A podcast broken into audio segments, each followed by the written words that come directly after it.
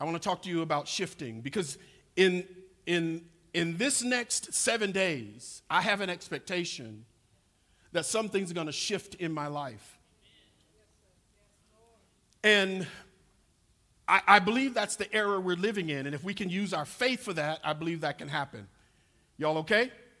So at the top of your page, just write shift, exclamation point. Just write it up there, shift. If this is a command, it's not a question, it's not an idea, it's not a concept. It is a command that I am saying to myself. I have to shift. I, ha- I have to shift in some ways that may be challenging for me, but it's time that I do it. So here, here are the declarations. They'll put them all up on the screen. These are simply declarations that, as I was talking last week uh, about 5782, and I was talking spiritually what the numbers mean, these are the practicalities. These are, these are the practicalities of what's coming. Were we able to get them all? Oh, I guess we were able to get them all up on one screen. Awesome job, guys. So here, here, here's what's happening, and you got to understand what's happening, or you won't, you won't. Okay, number one, let me give you an instance. So new boundaries will be set in the next few months. New boundaries. What I'm saying is there are going to be no limits. All the boundaries that have been over your life, they're going to be reset now. You just finished something big, and now God's going to show you something bigger than what you just finished. He's resetting it. He's, re, he's, re, he's resetting what your business did. He's resetting your education goals. He's resetting what you thought about your family. You were excited about what God showed you January 1, but in the next few months, He's just going to reset that. You thought your family was going to do that, but now I'm going to lift you up here.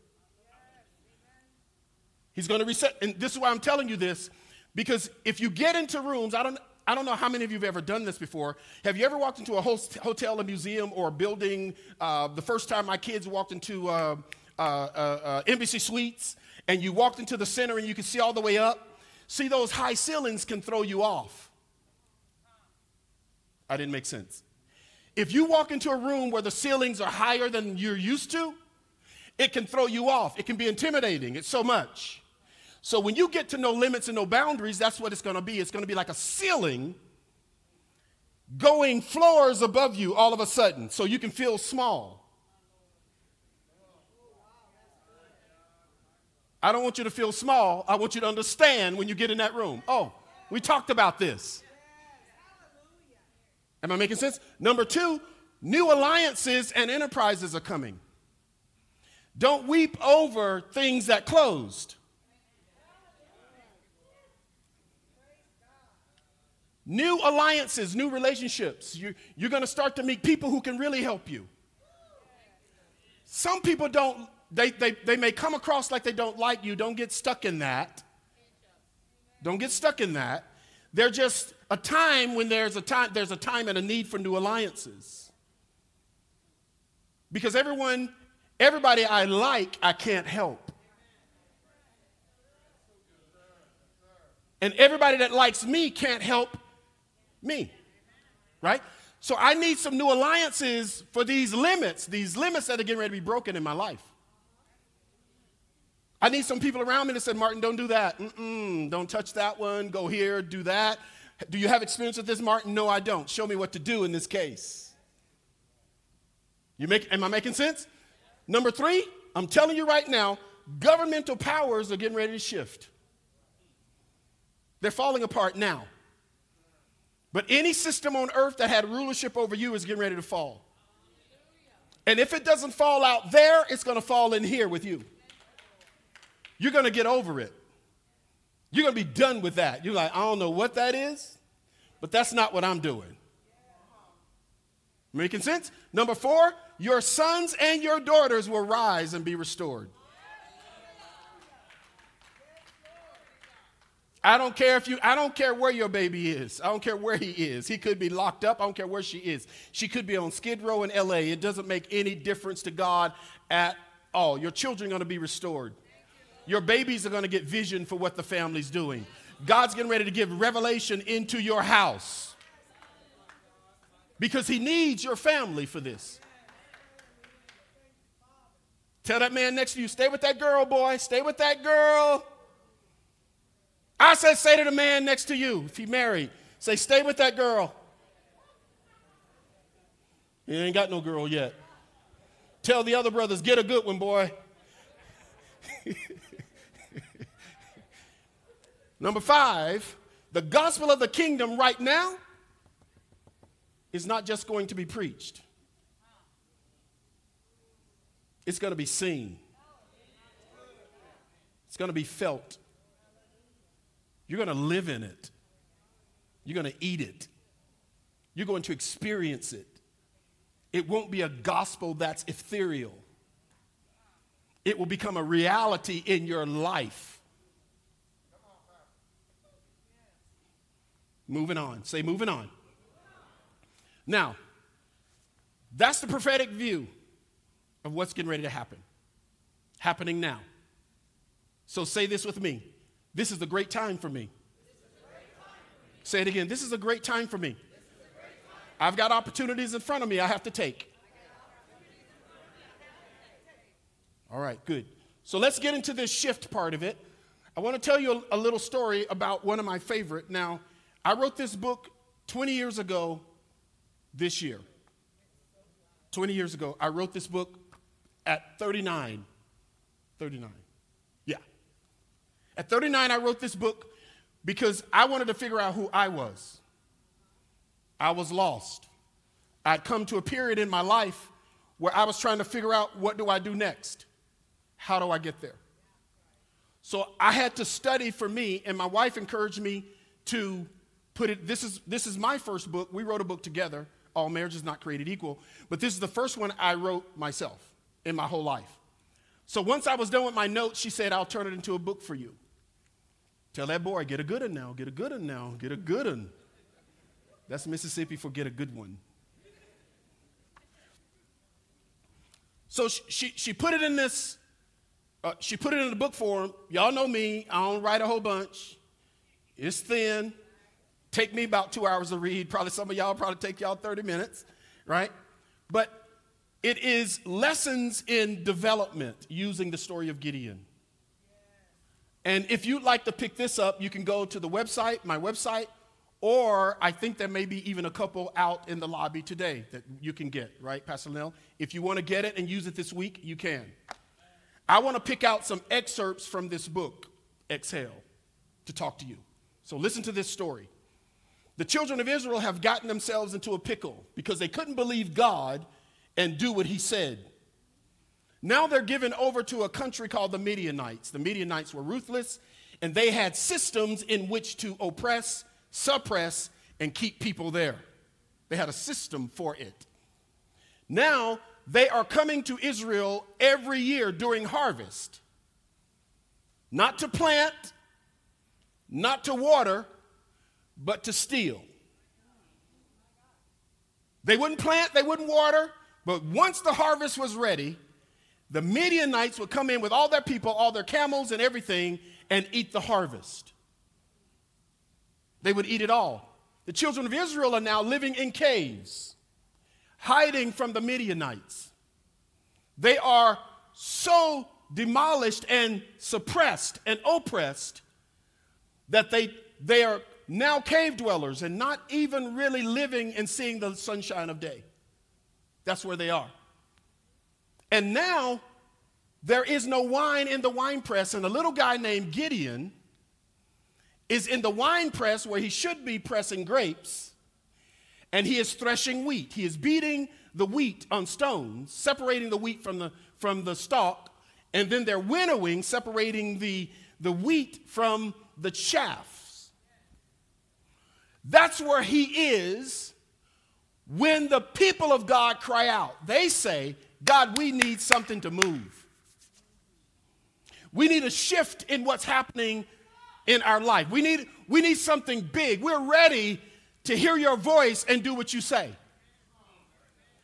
We need something to move from where it's been. It may have been hundreds of years since we've been here, but I'm ready for something else. Right? I'm ready for something else at a higher level. I'm too old to be making mistakes now, though. Because if I make a mistake now, it's going to take me 20 years to get over it. then I'm going to be out of here. So we, we need you to come talk to us. So, when They decided they wanted God to come and talk to them. God didn't come talk to them.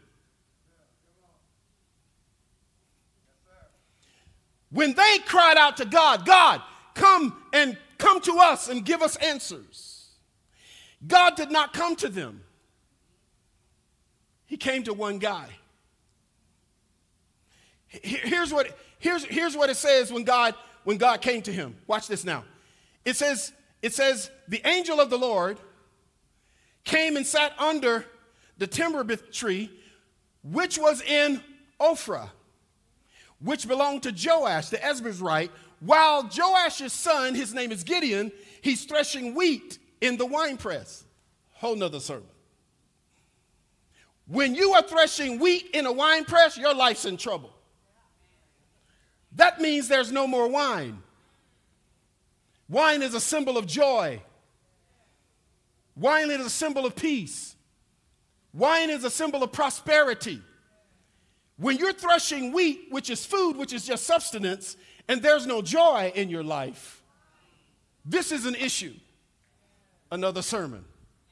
He finds him threshing wheat and not drinking wine.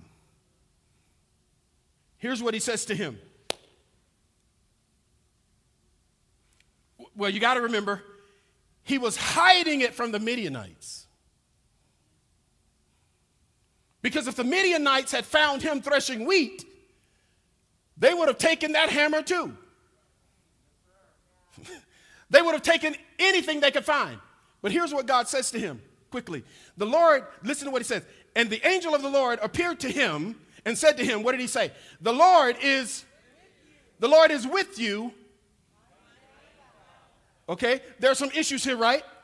You're a mighty man of valor, and I'm with you. Here's the first point I want you to understand this week. Pay attention to it. And that is the Lord is with you wherever you are right now. You don't have to be in a perfect place for God to start talking to you, for God to come to you, shake you, talk to you about your life. You're, you don't have to be, you know why? Because, because the, the, the honest truth is, the honest truth is, what you're doing right now isn't really who you are. This is how God sees you. This is how, this is how God sees you. He sees you where you are, but He never talks to you about where you are. When He comes to you, He always talks to you about who you are. And any one of us who comes to you and spends most of our time talking to you about where you are, we don't know you yet. We don't understand that you're more than where you're at. You're more than what you're doing. You're going to experience more than you are experiencing. So here's, here's the point. Did y'all get my point? What you are doing and who you are is different. There are a lot of people doing stuff that eventually they're not going to be doing. They're going to get better. They're going to grow. They're going to find someone who can influence them to help them out. Hopefully, that's you, right? Hopefully, you get into some relationships with people who can really help you, not just be mad at you all the time.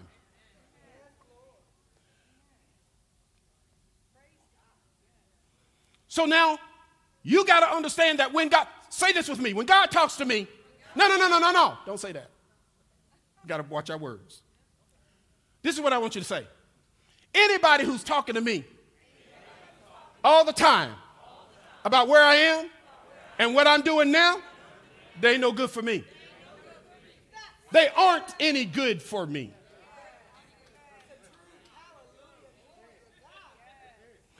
Because if all they want to talk to me, you know, simple people talk up, they gossip. Simple people talk about people they don't want to talk to face to face.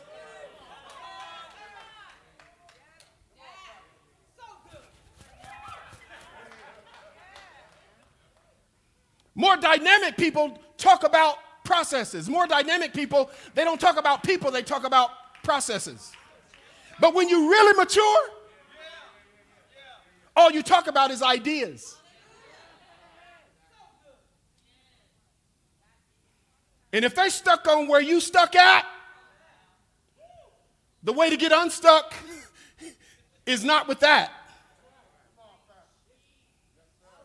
This is too much leadership for you, ain't it? What are y'all doing? Y'all waiting on the rapture here? Y'all ready to go? Tell your neighbor, unpack. You ain't going nowhere. You ain't going nowhere. You fixing to stay right here.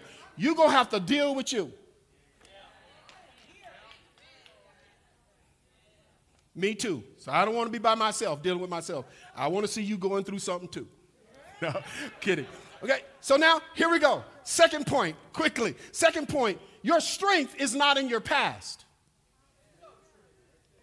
Because as soon as God comes to start talking to you about what he wants you to do, you go where Gideon went. Where did Gideon go? Read what Gideon said.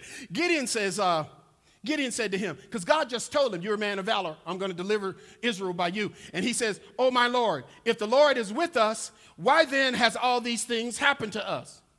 Where are all his miracles, which are which our fathers told us about, saying, Did not the Lord bring us up out of Egypt? But now the Lord has forsaken us and delivered us into the hands of the Midianites. He's saying now, God, here's the issue. The issue is my mama and daddy them told us about their mama and daddy, who told us about their mama and daddy, who told us about their mama and daddy, who said, You brought us out of Egypt, you were going to be with us, and you haven't been with us forever. You've forsaken us, you've not answered any of our prayers, things are getting worse generation after generation. Surely God is getting ready to explain himself. Surely God is going to say, See, what happened was. What happened was 400 years ago or 200 years ago, your people did this, and then they did that, and then this is what happened. So Gideon can understand. So that Gideon can understand his past. So that Gideon can figure out this is where we were, and now this is where we are. That's what God's getting ready to do, right? He's getting ready to make sure we understand. I was with you, right? I was with you when you fell off the bicycle. I was with you when that relationship broke. I was with you when you lost your first million. I was, that's what God getting ready to do, right? No, because he don't care. He has no interest in helping you understand what happened. Why are you living in the bottom of your hourglass? You can't get that saying back. Well, I'll prove it to you. Because God told me this 20 years ago. He said, Boy, what are you doing? Why you keep talking about that? This is what God said. You read it with me. Then the Lord, what did he do? He turned to him. And what did he say? Go in this might of yours, and you shall save Israel from the hand of the Midianites. Have I not sent you? You can't send someone back to the past. You can only send a person into their future. Okay, when your head's not down, it means you're not writing. We can't, we can't send you into your past because you can't do anything back there. But we can send you into your future because that you have control over. You have control over what happens this afternoon. You can't go back and unburn the grits last Sunday's breakfast. Y'all don't do, they don't know nothing about grits and grits. You, you, can't, you can't go back and redo the omelets. That's done. Now, if you mess up the omelets tomorrow, that's an issue. So we send you into your tomorrow. That's what God does here. Put up my point there put up my point. This is the point I want you to write down on this one. God doesn't want you to go back, He wants you to expect now. Because tomorrow, you also can't control. You can live in the bottom of your hourglass, but you can also spend all your time on the top with a future you haven't molded yet. Gideon, you're right here with me right now. I don't want to talk about that. how I wasn't with your family or wasn't with your people. I want to tell you to go into your future. Tell yourself, I got to go into my future. I have to shift now. I have to shift now. I have to shift now. I got to find the will inside myself to make the shifts I need to make. Tell your neighbor, please don't go back. Don't, don't go back though. Don't go back to something you left. Don't go back to something that never served you. Jesus said, Why would you go back to your own vomit? Tell your neighbor, you already ate that.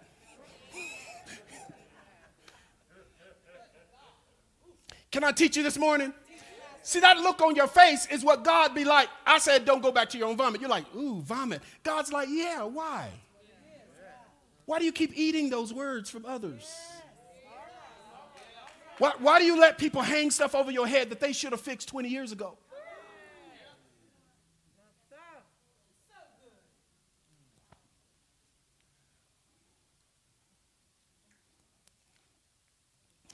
Number three.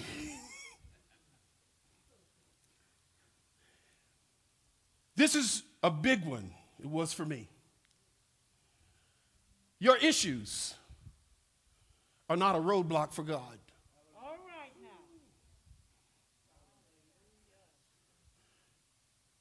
We're spending too much time on our personal issues. You've made mistakes.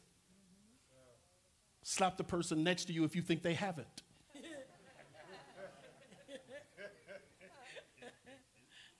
Some of us have made big ones. Why would you spend your time there? In your mistakes. Who has time for that? Can, can, I, can I ask you to do something? Divorce yourself from this, this system that some call Christianity. I am Christ like. But there's some junk in there I can't deal with. I can't deal with a tyrannical God. I, I want nothing to do with that. I want nothing to do with a God who's okay with somebody being wealthy and not me. I'm not okay with him.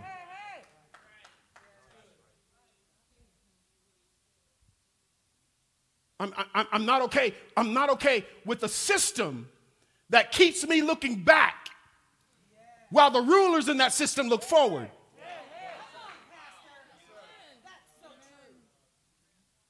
I'm not trying to do that to me or my family. And I can't lead you differently than I lead my own house. We are free people. We're wise too, though. Freedom is not synonymous with stupid. I'm free, so let me kill myself. Am I making sense? You better give me the scripture, girl. Come on, help me out. Gideon wants to talk to God about three things. He still has an issue. His issue is this. Now, Lord, I really can't shift in my leadership. I can't go up a level. I can't go up a level because I got these three issues. First of all, my clan, he got a cultural problem. My clan is the weakest in Manasseh. I'm in the Manasseh nation, but my clan is weak. He's got a cultural problem, he's got a social problem that he wants to talk to God about. Uh oh, y'all don't see it. Then he brings up his psychosis. What's his psychosis? I'm the least in my family. Don't nobody like me. I'm the runt. I'm the worthless one. I'm the one that nobody believes in in my family. My mama didn't even like me. My daddy disowned me. Nobody's reached nobody's helped me. I'm the least. He wants to talk about his issues. And you know God's getting ready to say, Oh, come here. Let me just love you. I called you as a baby. I saw you. I was there. You have never been by yourself. That's what God getting ready to say.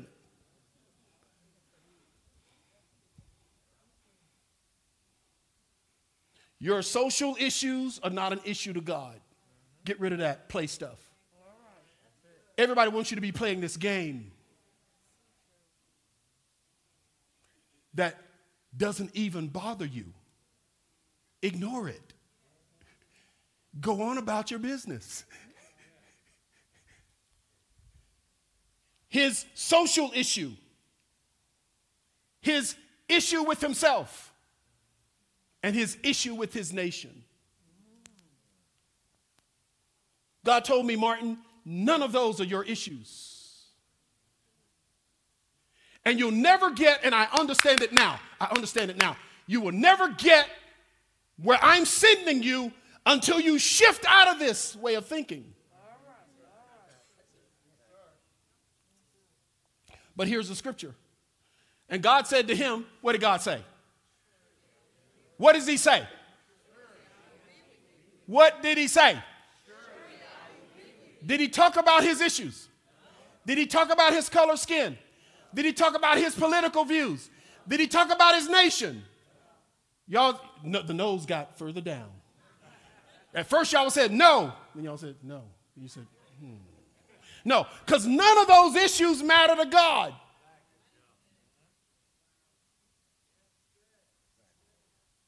They shouldn't matter to people. I don't need another king. I don't need a mayor. I don't need a senator.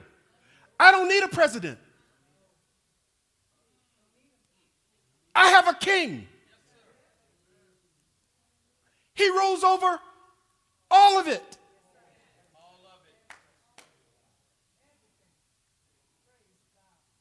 Maybe I need an organ or something, Chad. I should preach that. Ha! Maybe if we hack that one out, we can get something. They're looking at me like, what is he talking about? When was the last time you voted for yourself?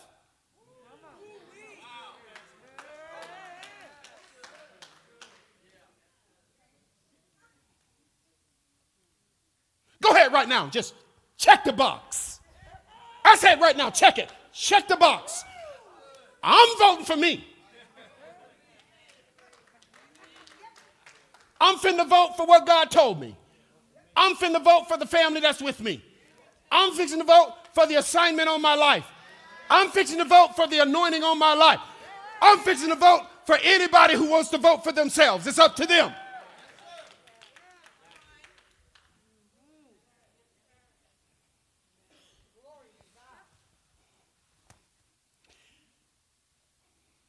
What's my next point?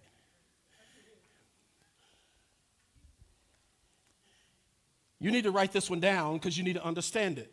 For your next, it's going to be so big, it's not going to be you doing it anyway.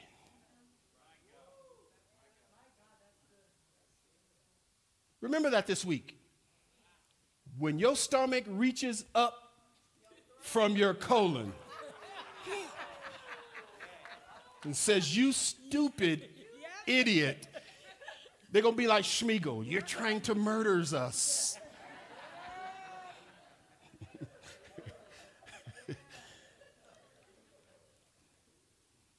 you're going to you're to have to talk back to that and say, I'm, I'm not really doing this anyway.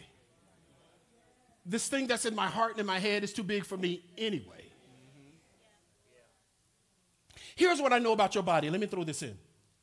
Your body will say, my, my college track coach said, uh, you came out of high school, okay? You were number six in the state. You're number six in the state. But he said, at this college, I got to take you to the next level. And I said, yeah, coach, let's go. First practice, I was vomiting, throwing up, uh, cramps, everything. I said, what was that? He said, that was your brain. I said, that ain't my brain. That's real vomit on the on the ground, right? You hear what I'm saying? That ain't my brain. That ain't my brain. He said, I said, that's my hamstring. That's my, he said, that's not what it is. He says, it's your mind. And what I'm gonna do is I'm gonna push your mind so it knows it's unlimited. So your mind will push your body. And once your mind starts pushing your body, your time's gonna come down. And most human beings are not willing to be in the place where their bodies become challenged by their mind. But your mind has to become stronger than your body. Any athletes in here, any military folks in here, anybody tried to do something, you, your mind while you were running, your body said, I'm about to fall out. And your mind said, You better not fall out. I'm gonna kick your butt if you fall out. You gonna keep running. And right now, your mind's got to be challenged. Your attitude about yourself has to be challenged.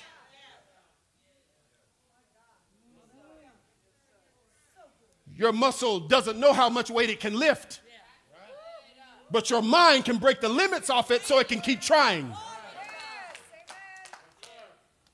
And what they want you in is a psychosis stupor, where you just go to sleep and eat bonbons and watch everything and on social media. Turn that crap off this week.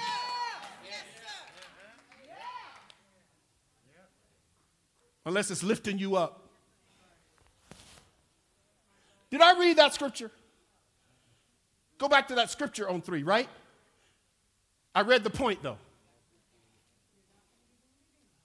Okay? Okay. You won't be doing it anyway. Because God says, I'm with you.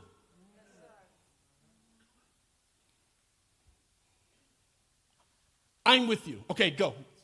Is this my last point? It's number four. Okay, so I got two more.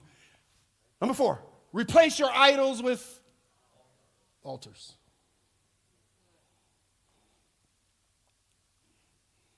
Next seven days, you're going to find out what your God is.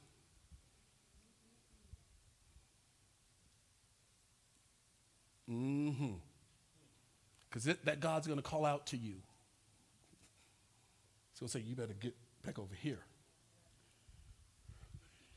Replace them. Now, watch this. Now it came to pass the same night that the Lord said to him, What? Take your father's young bull, the second bull of the seventh year old, don't want to get into that, and tear down the altar Baal, right? Tear down the altar Baal, right? Your father has one. Cut down the altar with wooden images that is beside it. And, verse 26, and build an altar to the Lord your God on top of this rock in the proper arrangement and take the second bull and then offer him a burnt sacrifice with the wood, the image, which you shall cut down. This is crazy.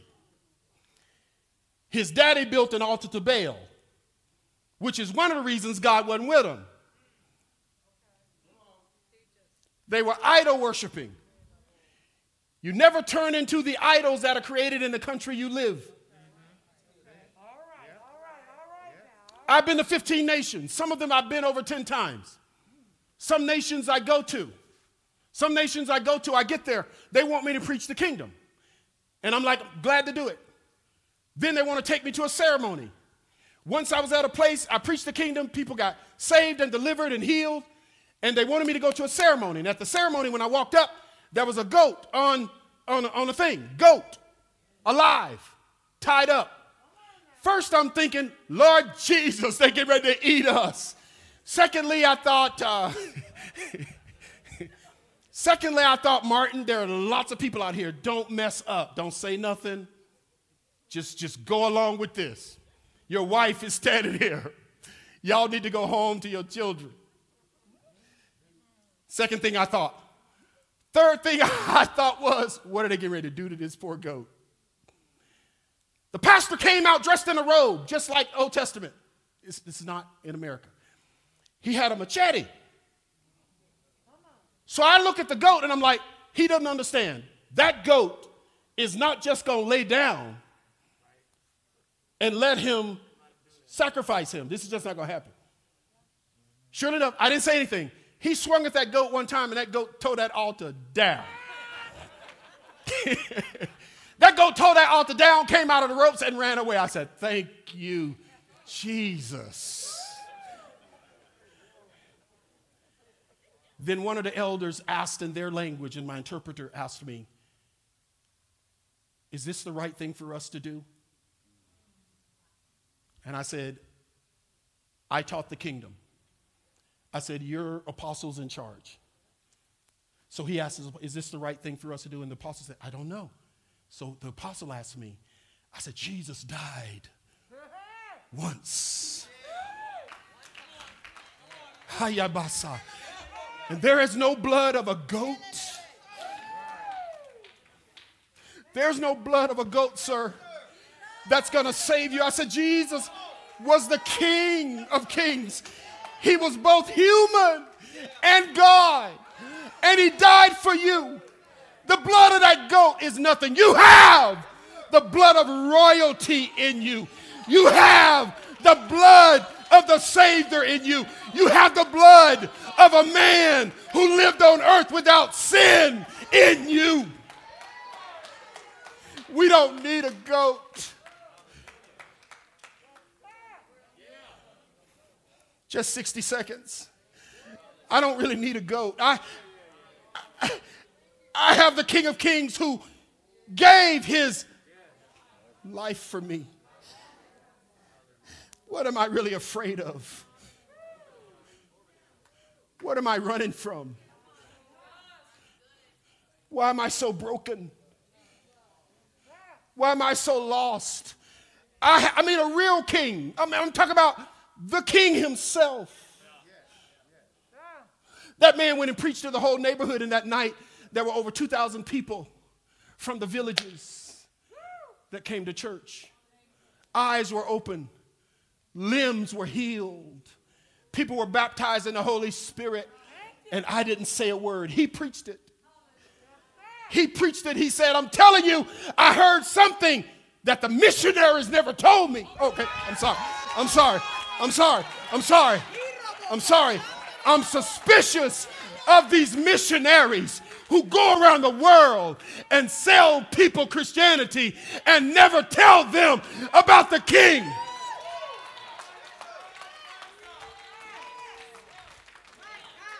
Leaving you with their Catholic rituals.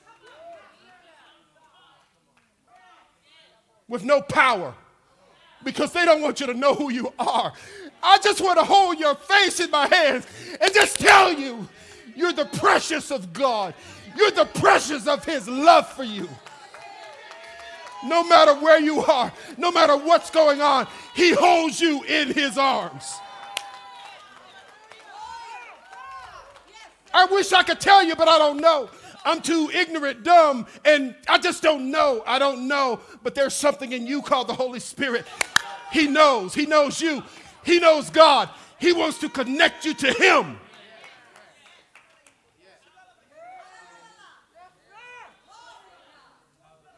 They introduced me to the missionary, and the missionary said, Your church can sponsor us too.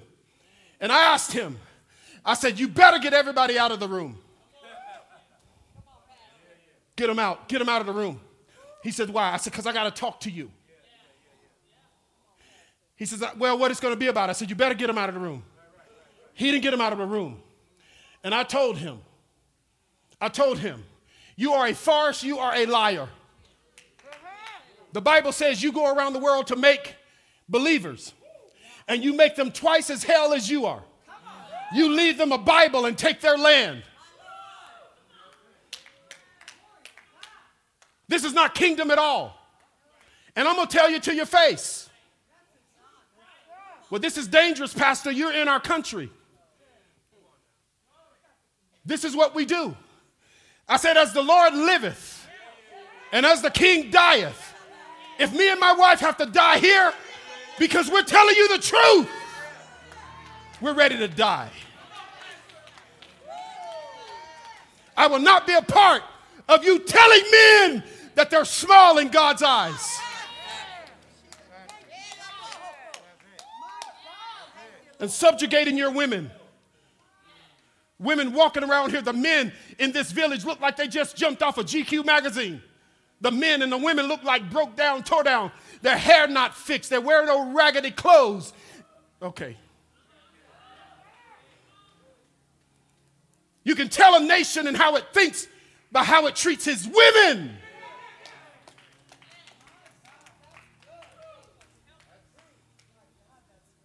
ignorant nations subjugate their women, don't allow them to vote, don't allow them to have power, don't allow them to have leadership, They can't go to school, can't own companies. Dumbest thing I ever heard. So I want you, ladies, I want you to shift. Say it with me, ladies, shift. Say, ladies, I got to shift. I got to shift. I got to shift in myself. I got to shift to another level of leadership.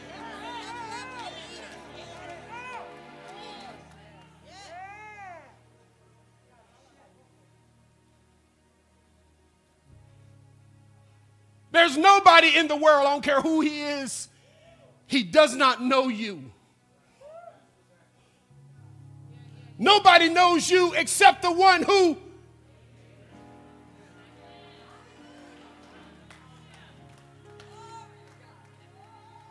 So you don't ever give that to someone else. You don't ever give creation to someone else. You don't ever get ideas to someone else. You never give that to someone else. That's yours by right.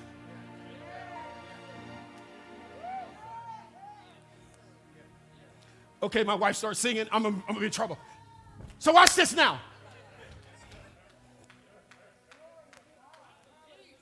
An idol is the person or thing you worship instead of God.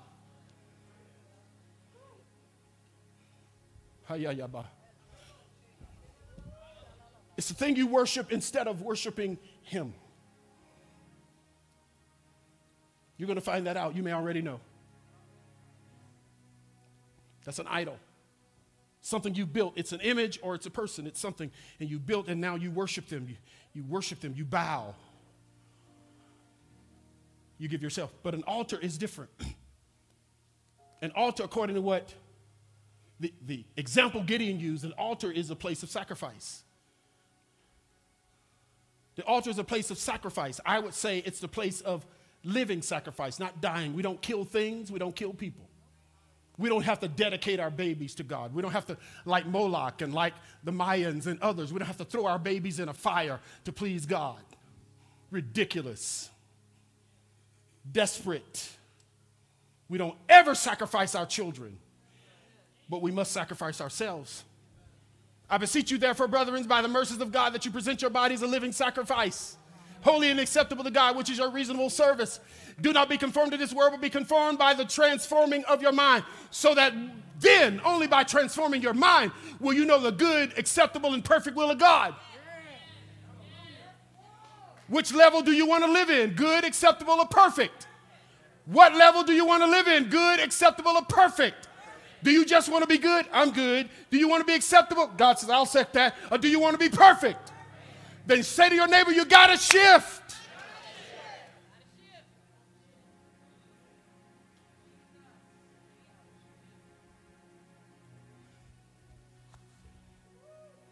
Embrace Embrace. Embrace. Say embrace. embrace. Say fall in love with. Wrap your arm around. Kiss. Hug it.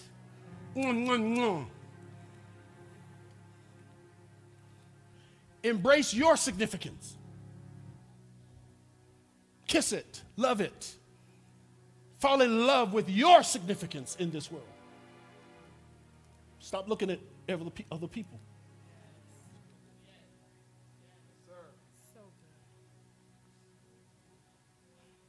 Somebody ought to write a rap song. There's probably one out there already. I got to fall in love with me. I can't love you till I do that.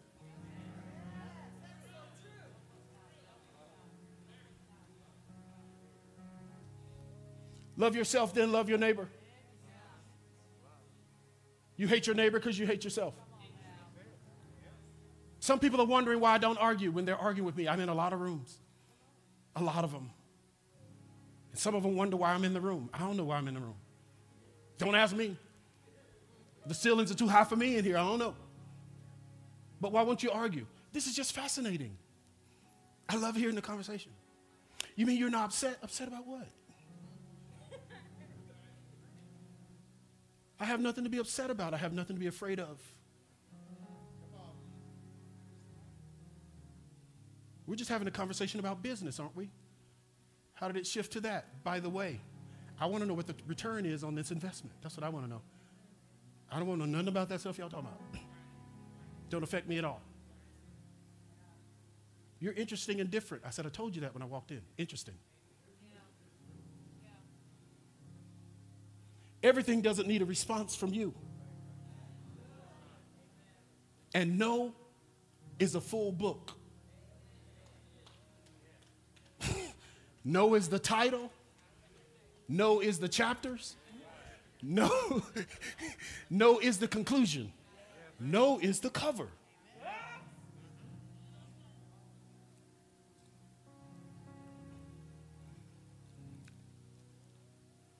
Where my scripture at though?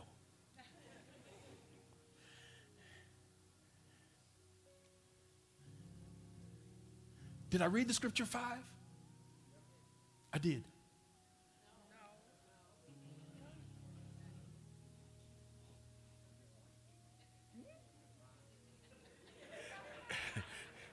It's not them, it's me, I'm sure. Okay. Yeah, yeah, yeah, yeah. Okay. Read this. Yeah, read this one. Then all the Midianites and the Amalekites, the people of the east, gathered together and they crossed over and encamped in the valley of Jezreel. Keep going. But the Spirit came upon him, and what did he do? He blew the trumpet. And his enemies, the Abiezrites,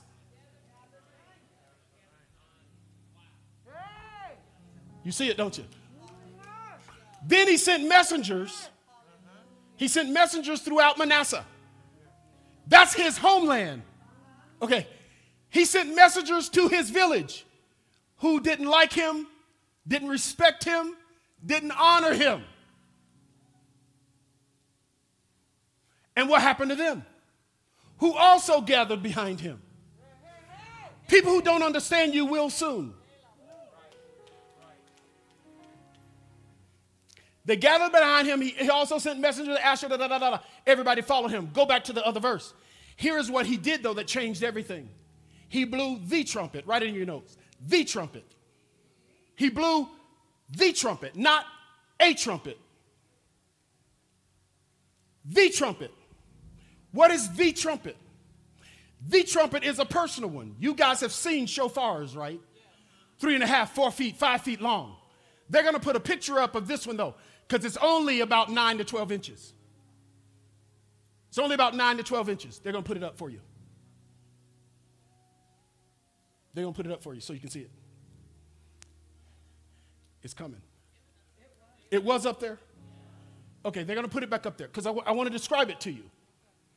This is not the Shmi- this, this is not the this is not the Shunammite shofar for the nation. This is a small one for you. All right, all right, all right. Every person in Israel still has one. Anybody here who's traveled or has Israeli or Hebrew ancestry, they all have one at their house. Because this is your horn. A little boy didn't have a cell phone, he had a horn. So when he was a mile away with the sheep, his mother could blow her horn. That could be thousands of horns blowing, but he knew his mother's horn. When he would blow back, she knew his horn. They could literally talk to one another with their horn. They resonated together. And because he's been blowing on it since it was given to him at eight months, on the day you wean them, on the day you circumcise them, you give him a horn. So everybody in the family, the neighborhood, everybody knows, oh, that's Benny over there. That's Joyce over there. Hey, Becky, you know Joyce is trying to call you? Because everybody had an individual horn that resonated with their family and it resonated to the nation. So he could go toot, toot, toot. This is Gideon. Toot, toot, toot, God called me to release our people from bondage. Toot, toot, toot, I'm calling you to come and help me. They start tooting back. Toot, toot, toot. We on our way. Toot, toot, toot. What took you so long?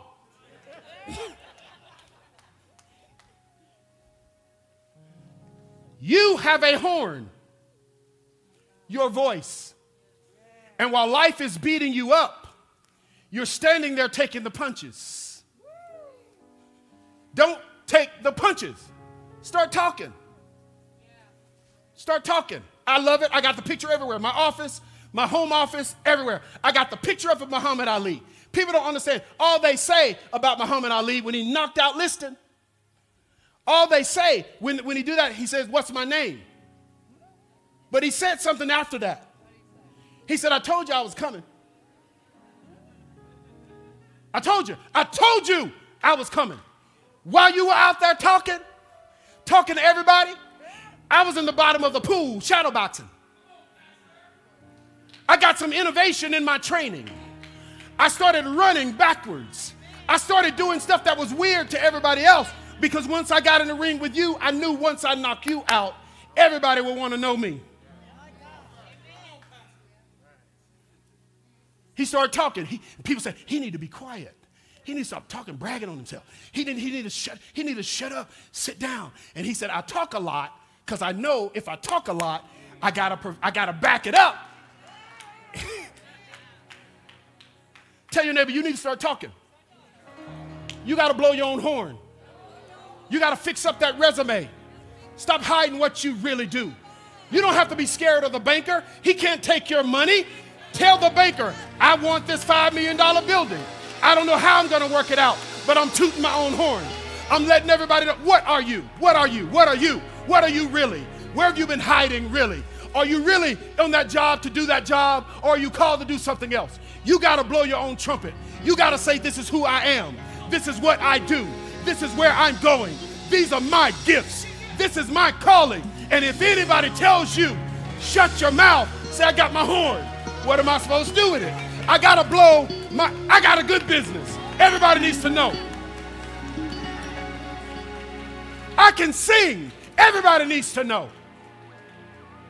I am gifted, and everybody needs to know. So you're tooting your own horn? Get some attitude on you in church and say, Yeah! I got a horn to toot. I'm telling you, you waiting for that man, you waiting for that man, and you see him all the time. Dress a little different when you're around him. Put on a little something, something. Tell all the other flies, I'm not trying to fly, attract a fly. Keep flying. It's this man I might be interested in. We'll just see. I'm gonna figure out what kind of perfume he likes. You got a girlfriend, let her walk behind you. While you walk in front of him with that perfume on, ask your girlfriend to look. Did he look at me? Is he paying attention? Oh, now y'all looking at me like, oh, you want to be aggressive? Be assertive. If you're gonna be out there, be out there. If you're gonna be righteous, be righteous. You don't have to wait for him. Men are stupid, they can't see nothing.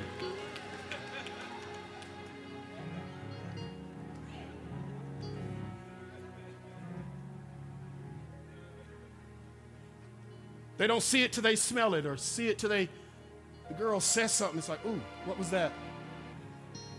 And when he approach you, don't be like, I'm not the prettiest girl in the office. I could lose some weight. Shut up.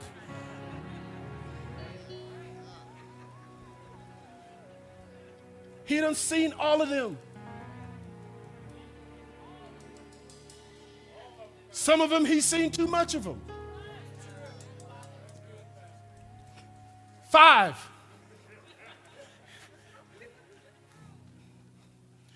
When you're spiritual, please write this down. When you're spiritual, you don't have to move.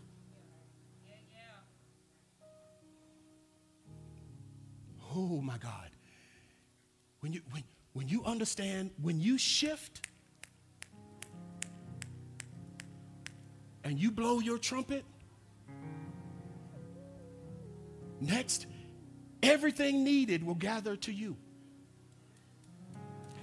The days of you running around trying to get the connections, trying to get people to like you, trying to get the open door, Those days are over when you shift. All you do is put yourself out there. Blow your trumpet and watch everything. Shabande de bosote. If I could dance, I would just dance all day and just watch everything coming into my life. Everything, everybody. Once I let my voice out in privacy, in my bedroom, in my chamber, whatever I'm saying about myself on social media, on my website, once I put that out there, people, opportunities just start coming to me.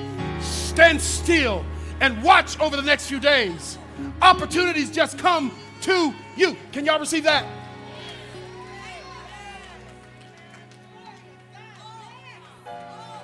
When it comes, what you gonna do? Come on, talk to me. When they come, what you gonna do? What you gonna do? What you gonna do when they come? When they come, what you gonna do? What you gonna do with the ones you might think are too big? What you gonna do with the ones you think might be too hard? What you gonna do with the ones you think that nobody's gonna like it when you do it? What are you gonna do with the ones that, that may be over your head? What are you gonna do with the ones that everybody's been telling you would never happen? What are you gonna do with the ones that scared the living daylights out of you? What are you gonna do when it comes?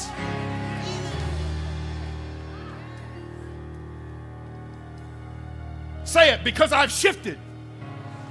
I'm going to take every opportunity, every last one of them that comes into my grasp. I'm going to grab hold of it. I'm not going to let anything slip through my fingers.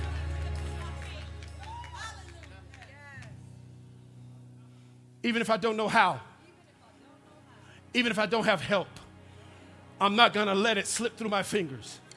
If God gives me something, He's going to give me somebody.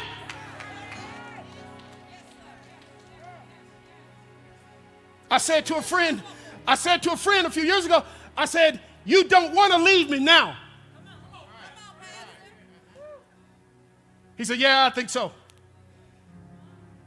Years ago, he called me the other day. He says, Man, I didn't know it was getting ready to happen to you. I didn't know. I heard you bought that building on 24th Street. Yeah. I bought it. He, you bought it? Yeah, me and my family. We own a lot of land. We're getting ready to develop. He says, I didn't see that coming. I said, I tried to tell you. I Tried to tell you I was holding a spot for you.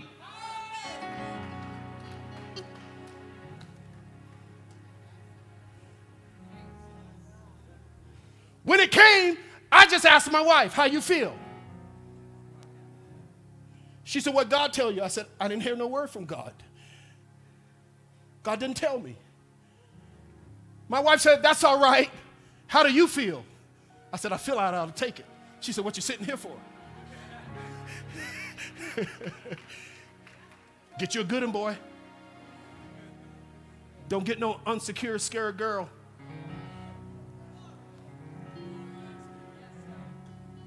So we did it. Now, the door is open. Say there's a whole lot more coming.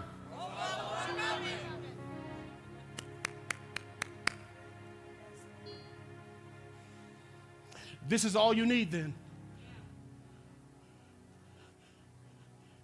You need your voice, your trumpet, and you need your light. This is what Gideon gave them. Put the scripture up so they see it. Let's get out of here. Let's get out of here. Here's the scripture Gideon has now 300 men out of 30,000. 300 getting ready to go against 300,000. Because God says, You got too many for me to help you. Because you're not going to do this no way. Right? So Gideon said, What do I do? Listen to what he did. He divided the 300 men into three companies. And what did he do? Uh, can, can, can I use Josh and Callie for a minute? Just, just come here. Let me tell you what he put in their hands. My children were young, they may not remember this. When I wrote this book, I asked my kids to do two things for me. I said, Me and your mother gave you personality and a voice. We want you to be who you are in this world. Don't be who we are. Be a bigger version of us. Embarrass us with how much God blesses you more than your mom and me.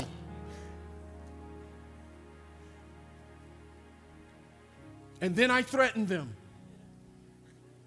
No, I did.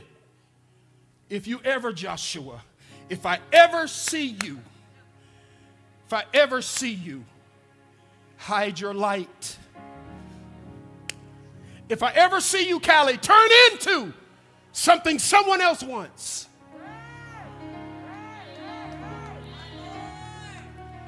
If you ever give away your revelation about yourself to someone else, I don't care if I'm dead, I'm coming back. I'm gonna be a ghost. I'm coming up in there. Josh, who knows the word, said to me when he was little, he said, Dad, there are no ghosts in the Holy Ghost. I said, I'm gonna tell God to make one exception to come back and talk to you. Because you only need two things. You need your voice, your trumpet, and you need your light. The revelation of who you are. That's the only two things you need.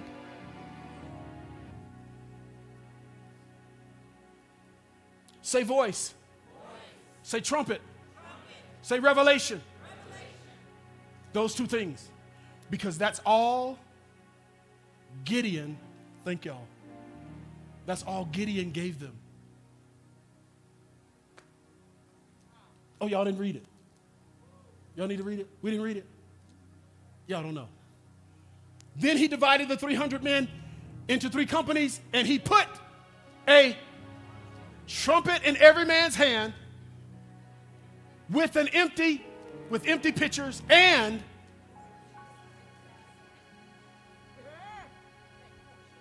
so every man had a trumpet and every man had a light or a candle or some sort of oil lamp oil light. But he hid it in a pitcher that's why i'm asking you to shift because the time has come for you to break the pitcher you won't win this battle until you break the pitcher and let your light shine.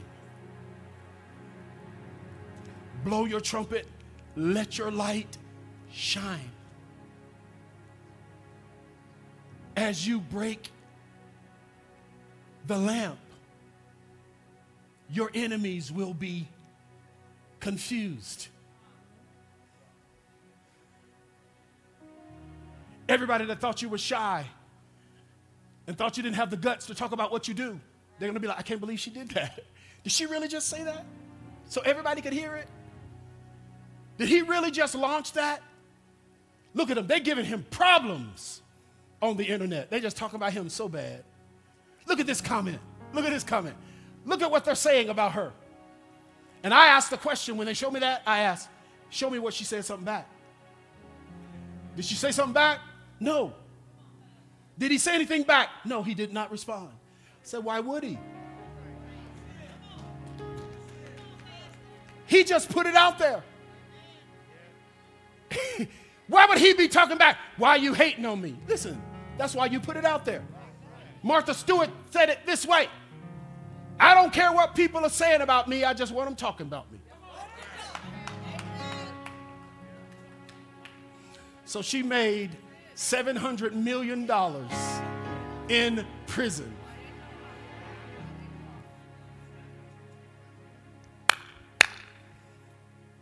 Write it down on your piece of paper seven times. Break it. Seven times, write it down. Break it. Break it. Break that jar. Break that jar. Break it. Break it. Break it. Break it. Write down seven times. Blow it. Blow it. Blow it. Blow it. Blow it. Blow it. Blow it. Blow it. Write it down. Write it down. This is how you get things in your memory. You don't get them in your memory by reading. You get them in your memory by writing. That's why you have to journal every morning. Write it down every morning. Write it down. That's how it's written on, written on the tablets of your heart. Write it with your hand. There's a connection between your hand and your brain. Don't just say it. Write it down. Write it down. Write it down every day. Write it down seven days, seven times, seven days this week. Write it down. I got to break it. I have to break it. I have to break it. I have to break it. I have to break it. I have to break it. I have to break it. Time for me to shift. Time for me to shift. Time for me to shift. Time for me to shift. Time for me to shift. It's time for me to shift. I have to blow it. For those of you who aren't tired, but you're, you're subdued by what God's telling you in your own heart.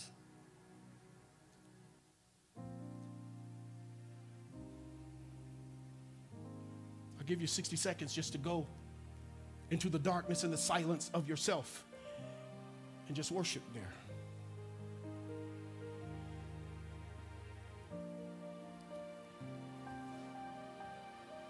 Just worship there.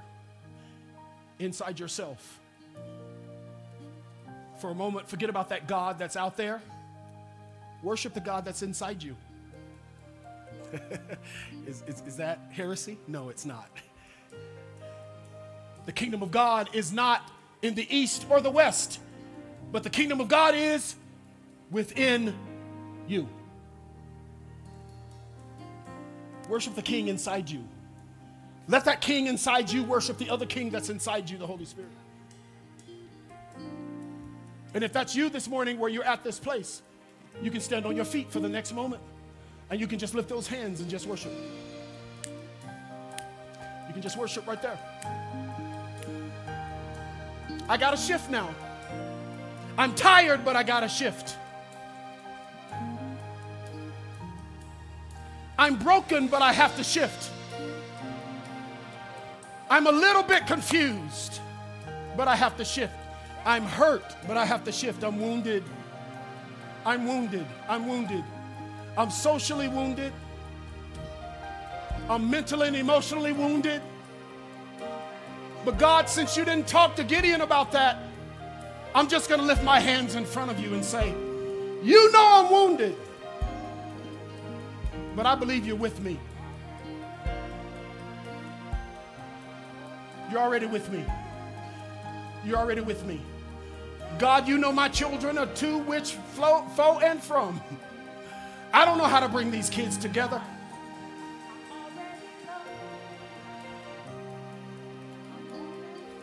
But you can show me how.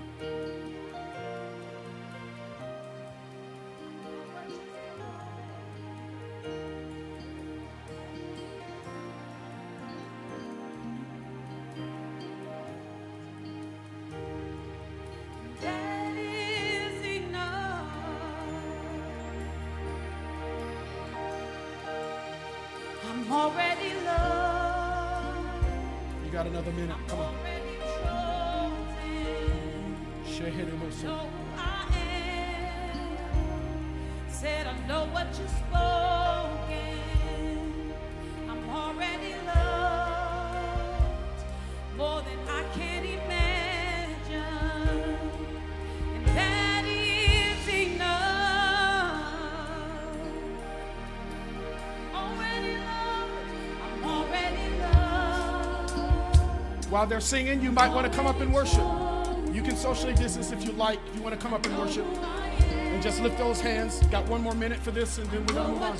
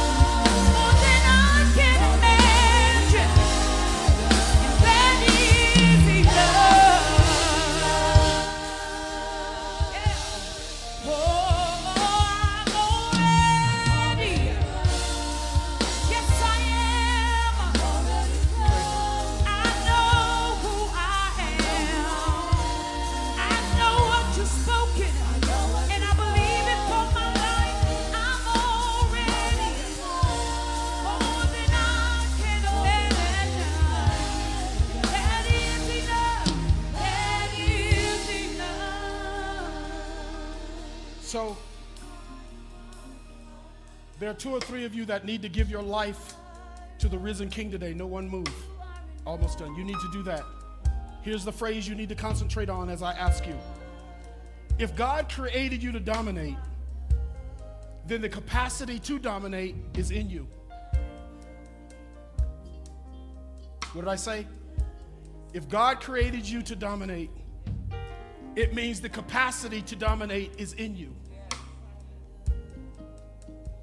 Now it's really about building that capacity. Yeah. Yeah. Because his job is not to build the capacity. You have to do that on purpose. Yeah. If you get saved, you get saved for that reason. You don't get saved because you're scared of hell. Because this is almost the equivalent. you give your life to Christ because you want to figure out how to be like him. He's the one that helps you through the Holy Spirit. If you'd like to give your life to Christ today, lift your hands in the air. Just lift your hands so I can see it. Hard to see. I see your hands. I see your hands. Okay? Okay. All right. Let's pray for them. Father, we receive into the body of Christ. We receive into the body of Christ those who are coming to you to discover who they are in you who they are in you, what they can do in you, the calling on their life. Father, they're coming out and now they're saying, I want my voice, I want my trumpet.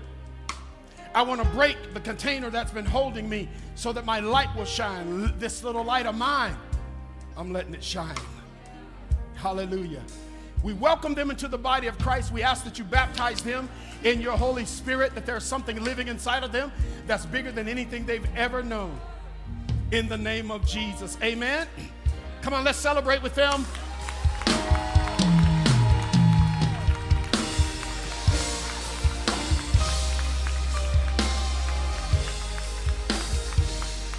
Now, as we go home and dismiss you, those of you watching us online, you may not live here, but you want this to be your house right there in the chat on YouTube. You can email us, you can reach out to us and let us know that you are part of us so that we can be praying for you this week in Jesus' name. I bless all of you. May the Lord bless you and keep you. May his face shine upon you. May he give you peace in everything you do. In Jesus'.